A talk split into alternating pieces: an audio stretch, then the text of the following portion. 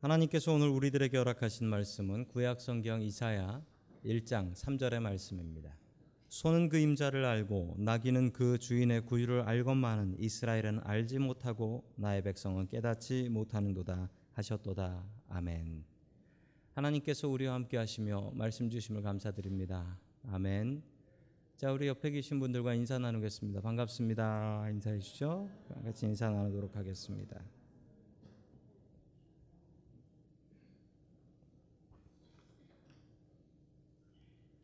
자, 오늘 내 인생의 주인이라는 말씀을 가지고 하나님의 말씀을 증거하겠습니다. 예, 이사야서는 이사야는 지금부터 한 약 2700년 정도 전에 썼던 책입니다. 한참 전에 썼던 책이죠. 아, 남유다에서 활동했던 선지자이고 그 이사야는 이사야서는 그 성경에 나오는 선지자들 책 중에 가장 깁니다. 대선지서라고 하고요. 66장이나 있습니다. 66장이나 아주 길지요. 여러분은 여러분의 인생의 주인이 누구라고 생각하십니까? 지금까지 살아온 여러분의 인생을 좀 한번 생각해 보시면 좋겠습니다. 어렸을 적에는 누구를 위해서 사셨습니까? 제 어렸을 적을 생각해 보니까 뭐 어렸을 적에 학교 다니고 공부하고 그랬던 이유를 잘 생각해 보니까 뭐가 되려고 열심히 했던 것 같진 않고 그냥 부모님 때문에 부모님이 좋아하시니까 공부 잘해가면 부모님이 좋아하시고 학교 열심히 다니면 부모님이 좋아하시고 아마 그래서 학교를 열심히 다녔던 것 같습니다. 결혼을 하고 나니까 결혼을 하고 나면 내 마음대로 사느냐 그거 아니더라고요. 결혼을 하니까 아내가 생기고 아들들이 생기고 그러다 보니 내 나를 위해서 사는 인생보다는 가족과 또 자녀들을 위해서 사는 인생이 되어버렸습니다. 아직 저는 경험을 해보지 못했지만 여기 할아버지 할머니이신 분들 계시죠.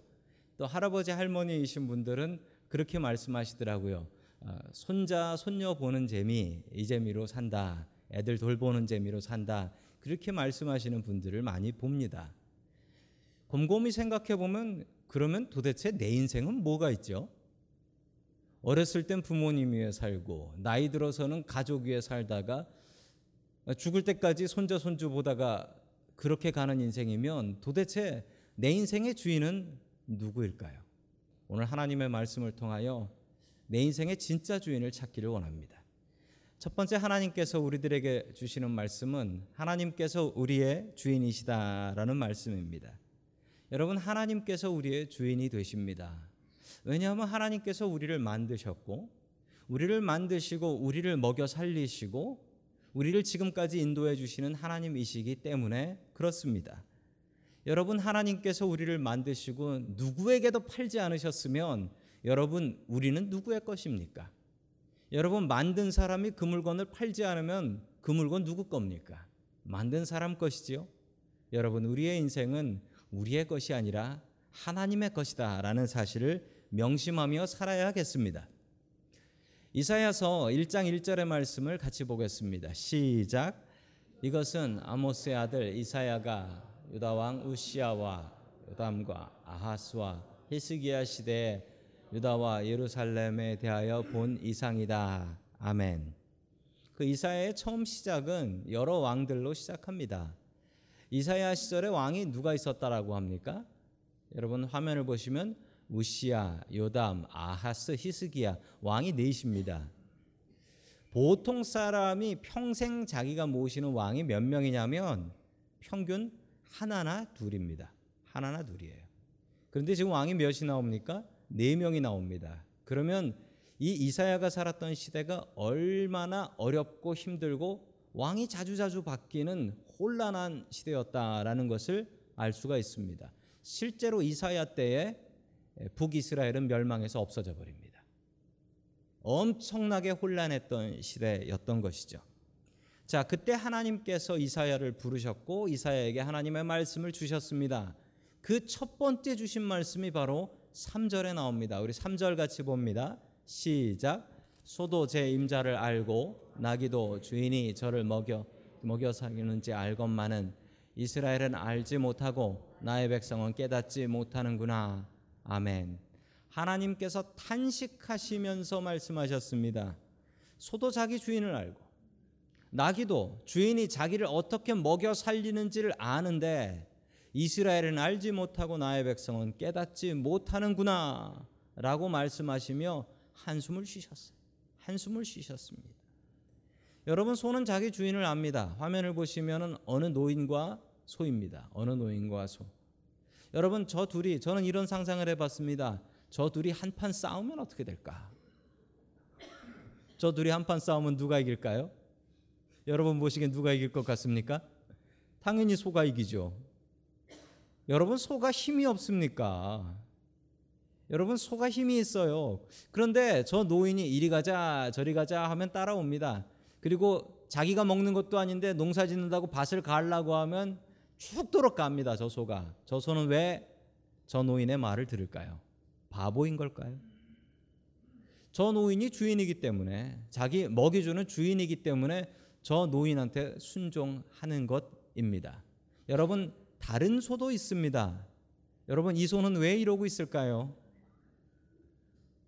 저기 태웠던 저 사람이 주인이 아니죠. 친한 사람도 아니고 먹을 것을 주지도 않은 사람인데 저 사람이 등에 타니까 싫어가지고 미워가지고 저렇게 떨어뜨려 버리는 것이 아니겠습니까? 여러분 소는 주인을 압니다. 주인을 알아서 주인에게 순종합니다. 주인이 먹여주는 것 알고 내 주인은 이 사람이야. 여러분 소가 힘이 없습니까? 소가 먹을 게 없습니까? 소는 그냥 산에 가서 풀 뜯어 먹으면 됩니다. 산에 가서 풀 뜯어 먹으면 되는 사람 게 소예요.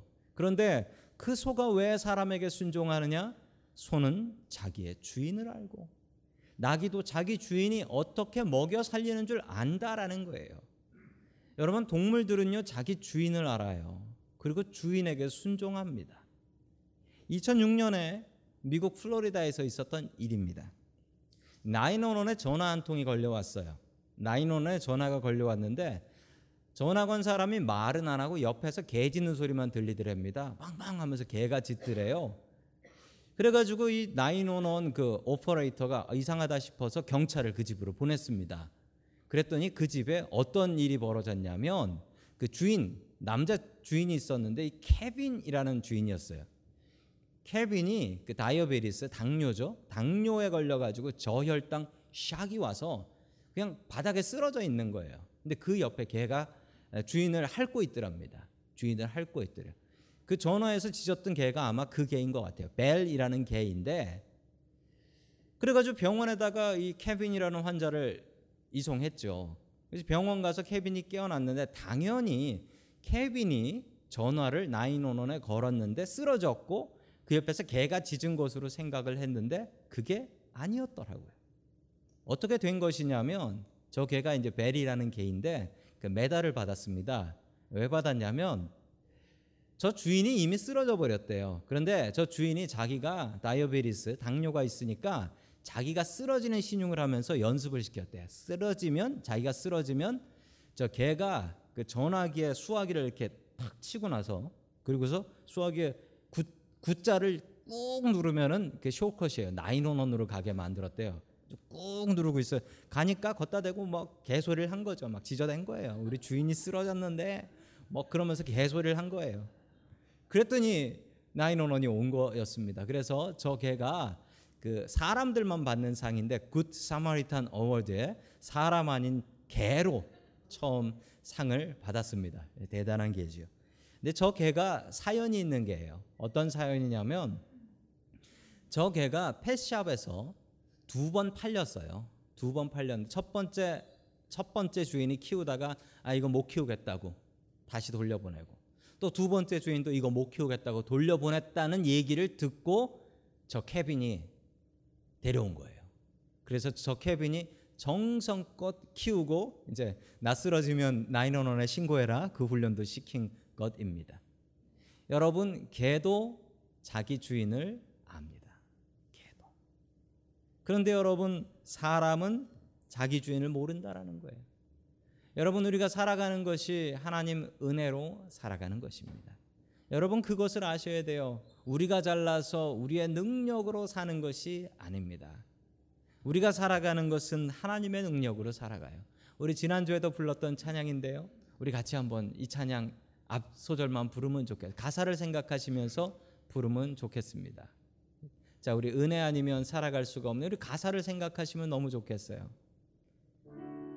은혜 아니면 살아갈 수가 없네. 호흡마저도 다 주의 것이니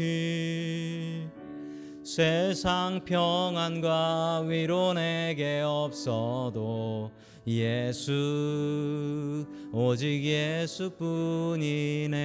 아멘. 거기까지 우리 찬양합니다.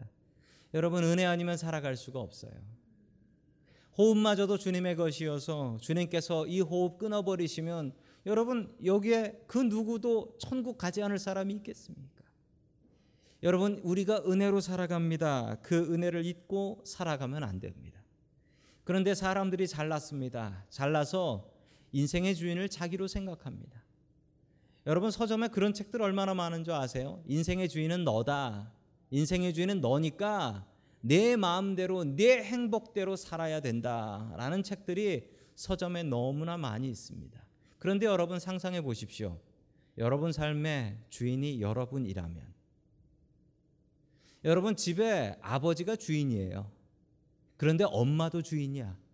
애들도 주인이야. 그럼 그 집이 어떻게 될까요? 행복할까요? 지옥 될까요? 여러분 지옥 됩니다. 모두가 다 주인이 되면 이 세상은 지옥됩니다. 내가 다 주인인데, 내가 다 주인인데. 주인이면 갑질하겠죠. 여러분 내가 주인이면 안 됩니다. 때로는 우리의 삶 속에서 다른 것이 주인 될 때도 있어요. 내가 주인이 아니라 다른 어떤 것이 주인이 될 때가 있어요. 어떤 사람은 성공을 위해서 살아가는데 끝까지 그 성공 때문에 살아가다가 성공에 중독되어 성공에 망하는 사람이 있고요. 어떤 사람은 평생 난 돈 벌 거야 하면서 사는데 그 사람이 돈 버는 것 같지 않고 돈이 그 사람 이용하는 것 같은 사람도 있어요. 돈밖에 모르는 사람인 거죠. 가족도 모르고 돈만 생각하는 사람도 있습니다. 어떤 사람은 술에 중독되어 사는 사람도 있는데 그 사람이 술 먹는 것 같지 않고 보니까 술이 그 사람 먹어치우는 것 같은 사람도 있어요. 여러분 이런 것을 중독이라고 합니다. 엉뚱한 것이 주인 되어서 나 아닌 다른 것이 주인 되어서 나를 지배하는 것입니다. 여러분 끊어버려야 돼요. 여러분 젊은 친구들은 뭐 젊은 친구들 아닌 분들도 이 전화기 중독되어 사는 사람들도 있어요. 전화기. 길에서 운전하다 보면 이렇게 뒤뚱뒤뚱 낮에 하고 다니는 사람들 보면 100% 전화 갖고 장난치는 거예요. 여러분 그 중독된 겁니다. 세상에 그렇게 중요한 전화가 어디 있어요? 또 젊은 친구들은 게임 중독돼 가지고 게임 중독돼 가지고 자기 인생 망치는 친구들 있어요. 여러분 중독은 끊어 버려야 됩니다. 우리의 삶의 주인 되실 분은 하나님밖에 없기 때문에 그렇습니다. 제가 한국에 있을 때 저희 교회에 장로님 한 분 계셨는데 참 좋은 믿음 좋은 장로님이셨고 게다가 아주 많이 부자셨어요. 근데 그 장로님이 하루는 교회 오셔가지고 이런 말씀을 하시더라고요. 자기한테 있었던 일을 말씀하시는데 그 장로님이 아주 많이 부자더라고요. 한국에서 테니스 코트가 자기께 있대요. 테니스 코트가 있어서 또 그 장로님이 목사님들을 잘 섬기셨어요. 그래서 테니스 좋아하는 목사님들을 초대해서 코트에서 테니스 치고 그 식사 대접하고 그랬던 장로님이었습니다. 하루는 저에게 와서 불평을 하시는데 자기가 테니스 같이 치는 목사님이 있대요. 테니스 같이 치는 목사님이 있는데 테니스 치자고 전화를 드렸답니다. 목사님 시간 되시면 같이 테니스 치실렵니까? 라고 했더니 목사님이 잠깐만요 라고 하면서 막 뭔 얘기를 하더래요 옆 사람한테. 그러더니 네 가겠습니다. 그리고서 테니스를 치러 오셨대요. 근데 테니스를 치러 오셨는데 복장이 좀 불량하더래요. 왜 불량하냐면 테니스 복장이 아니라 옷을 싸가지고 오셨는데 입고 온 옷은 까만 옷에 까만 넥타이를 메고 오신 거예요 그래서 목사님 어떻게 된 겁니까? 라고 했더니 어, 장례식에 가고 있었대요 교인 장례식에 가고 있었는데 장례식에 가다가 장로님 전화를 받고 제가 장례식은 부목사 보고 하라 그러고 테니스 치러 왔습니다. 라고 하며 자랑을 하는데 그 장로님이 와가지고 욕을 하시더라고요. 목사가 그래도 됩니까? 저건 테니스 중독인 거지 어떻게 목사가 저럴 수 있습니까? 이렇게 말씀을 하시더라고요. 여러분 내가 컨트롤할 수 없는 게 나한테 주인 되려고 합니다. 여러분 그거 끊어 버려야 됩니다. 정말 중요한 사실은 여러분 주인이 바뀌면 우리의 삶이 바뀐다라는 사실입니다. 우리의 인생의 주인이 바뀌어야 됩니다. 그 주인이 누구십니까? 그 주인은 바로 하나님이십니다. 하나님께서 우리 주인 되시면 우리의 인생이 안 바뀔래야 안 바뀔 수가 없습니다. 여러분 다른 어떤 것을 주인으로 삼지 마십시오. 내가 내 인생의 주인 되려고도 하지 마십시오. 오직 하나님이 우리의 주인 되셔야 됩니다. 오직 하나님을 나의 주인으로 인정하며 살아가는 저와 여러분들 될 수 있기를 주의 이름으로 간절히 축원합니다. 아멘. 두 번째 마지막으로 하나님께서 우리들에게 주시는 말씀은 바른 예배를 드리라라는 말씀입니다. 바른 예배를 드리라. 여러분 예배에서 참 중요한 게 있습니다. 우리가 예배에서 하나님 앞에 드려야 되는 두 가지가 있는데 첫 번째는 예배를 드릴 때 시간입니다. 이 시간 이 자리에 나오셔야 되니까요. 시간을 드려야 돼요. 또 두 번째 드려야 되는 것은 우리의 헌금, 재물입니다. 우리는 하나님 앞에 예배 드릴 때 최소한 두 가지를 드립니다. 시간과 돈을 하나님 앞에 드리는 것이죠. 예배를 보면 그 사람이 하나님 제대로 섬기는 사람인가 아닌가를 봅니다. 알 수가 있어요. 그 사람의 예배를 드리는 마음과 태도와 자세를 보면 그 사람이 하나님을 얼마나 사랑하는가도 알 수 있습니다. 예배는 하나님 앞에 나의 시간과 돈을 드리는 것이니까 그렇습니다. 그런데 하나님께서 이런 말씀을 하고 계십니다. 이사야 1장 11절 말씀 같이 봅니다. 시작. 주님께서 말씀하신다. 무엇하러 나에게 이 많은 재물을 바치느냐? 나는 이제 순양의 번제물과 살찐 짐승의 기름기가 지겹고 나는 이제 수송아지와 어린 양과 수염소의 피도 싫다. 아멘. 많은 재물을 드리는데 하나님께서 하시는 말씀이 너 왜 이렇게 헌금은 많이 했냐? 나는 네 헌금 싫은데 너 왜 나한테 헌금 많이 하냐? 이렇게 말씀하고 계신 것입니다. 여러분 우리가 헌금을 잘 알아야 되겠습니다. 여러분 헌금은 하나님께서 나를 먹여 살리신다라는 신앙의 고백인 것입니다. 그리고 하나님께서 나에게 채워 주신 것의 일부를 하나님 앞에 돌려드립니다라는 신앙의 고백입니다. 저희 교회는 주정헌금이라는 헌금을 드립니다. 주일헌금 대신 주정헌금을 드리는 이유는 주정헌금이라는 것은 똑같습니다. 주일헌금과 똑같지만 헌금의 액수를 정해서 드리는 거예요. 여러분 길에서 노숙자를 만납니다. 노숙자를 만나서 아이고 불쌍하다 돈 줘야지라고 하면 여러분 어떻게 하십니까? 주머니에 뭐 들었나를 봅니다. 지갑에 뭐 들었나를 보고 있으면 주고 없으면 안 줍니다. 여러분 그런데 하나님 앞에 드리는 우리의 마음이 그래서야 되겠습니까? 그래서 우리는 주정헌금으로 드립니다. 지피는 대로 드리는 게 아니라 나는 하나님께 매주 이만큼을 드립니다라는 것을 여러분이 정한 액수를 그 액수는 상관없습니다. 근데 여러분이 정한 마음으로 하나님 앞에 드리기 위해서 그렇습니다. 11조 드리는 분들 계십니다. 여러분 11조 드리는 분들의 마음은 어떻습니까? 나를 먹이시는 분이 하나님이시라는 고백이에요. 그게 없으면 어떻게 어떻게 내가 본 것의 10분의 1을 하나님 앞에 드릴 수가 있습니까? 11조 드리는 것은 하나님 내가 하나님의 은혜로 먹고 삽니다 라는 것을 고백하는 것입니다. 우리가 예배 때 시간과 돈을 하나님 앞에 드리는 것은 하나님께서 내 시간, 내 인생의 주인이며 내가 먹고 사는 이 모든 것의 주인이라는 것을 고백하는 것이 바로 예배입니다. 그러므로 여러분 우리는 예배에 최선을 다해야 되는 것입니다. 어떤 골프를 좋아하시는 골프라면은 정말 사죽을 못 쓰는 그런 집사님이 계셨다라고 합니다. 이분은 예배를 참 잘 오시는 분인데 갑자기 어느 날 자기 친구들이 모여가지고 주일날 낮 11시에 골프를 치겠다라는 겁니다. 그래서 와라 라고 하니까 아 나 교회 가야 되는데 어떡하지? 라고 하다가 이분이 시험이 들어서 하나님 앞에 이렇게 기도했대요. 하나님 제가 이 동전을 던져가지고 앞면이 나오면은 교회 가라는 것으로 알고 뒷면이 나오면은 골프장 가라는 거로 알겠습니다. 라고 기도를 하고 동전을 던졌대요. 자, 그런데 골프장에 갔는데 이 집사님이 교회를 아, 저, 골프장을 안 나온 거예요. 다들 친구들이 궁금해 가지고 아이 그 친구가 동전 던져 가지고 기도하고 동전 던진다고 했는데 이거 어떻게 됐냐? 아, 안면이 나와 가지고 교회를 갔구나라고 얘기를 하니까 친한 친구가 아니래요. 그 친구 아직도 계속 동전 던지고 있대. 계속 앞면 나와 가지고 뒷면 나올 때까지 던지고 있대. 여러분 예배는 시간과 돈은 기본인데 마음이 있어야 됩니다.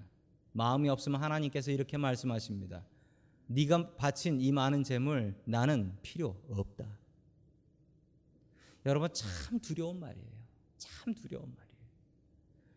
이 시간 여러분들은 이 공간을 차지하고 계십니다. 그런데 정말 중요한 것은 여러분의 마음이 여기 있지 않다면 오늘 하나님의 말씀을 통해 내 삶을 바꿔야지 나 말씀대로 살아야지 이 마음이 없으면 어쩌면 하나님께서 여러분들에게 이 화면에 나오는 무서운 말씀을 하고 계신지도 모릅니다.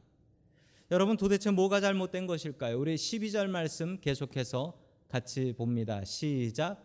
너희가 나의 앞을 보이러 오지만 누가 너희에게 그것을 요구하느냐? 나의 뜰만 밟을 뿐이다. 아멘. 뜰만 밟고 있다라는 거예요.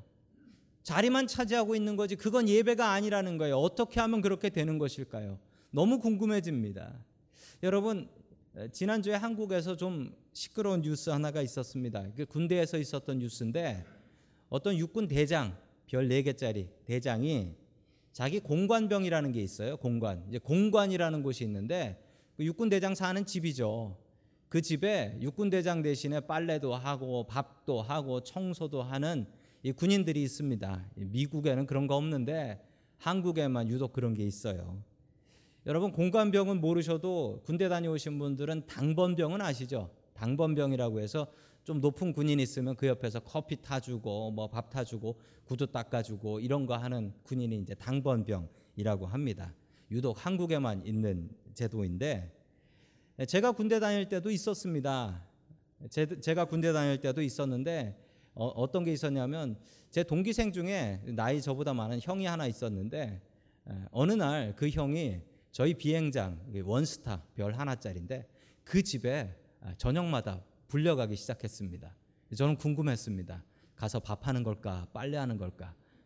근데 장교였거든요. 장교였는데 그그 선배가 그 서울대 법학과를 졸업하고 군대를 온 형이었어요. 불려가가지고 뭘 했나 봤더니 그 집 애들 과외를 가르쳤대요. 밤마다 가서 과외를 가르치니까 그 우리 비행 단장 과외를 가르치니까 아무도 소위였는데 다이아몬드 하나 소위였는데 아무도 그분을 건드릴 수가 없었대요. 왜냐하면 비행 단장의 아이를 가르치는 분이었기 때문에 스승이 된 거죠.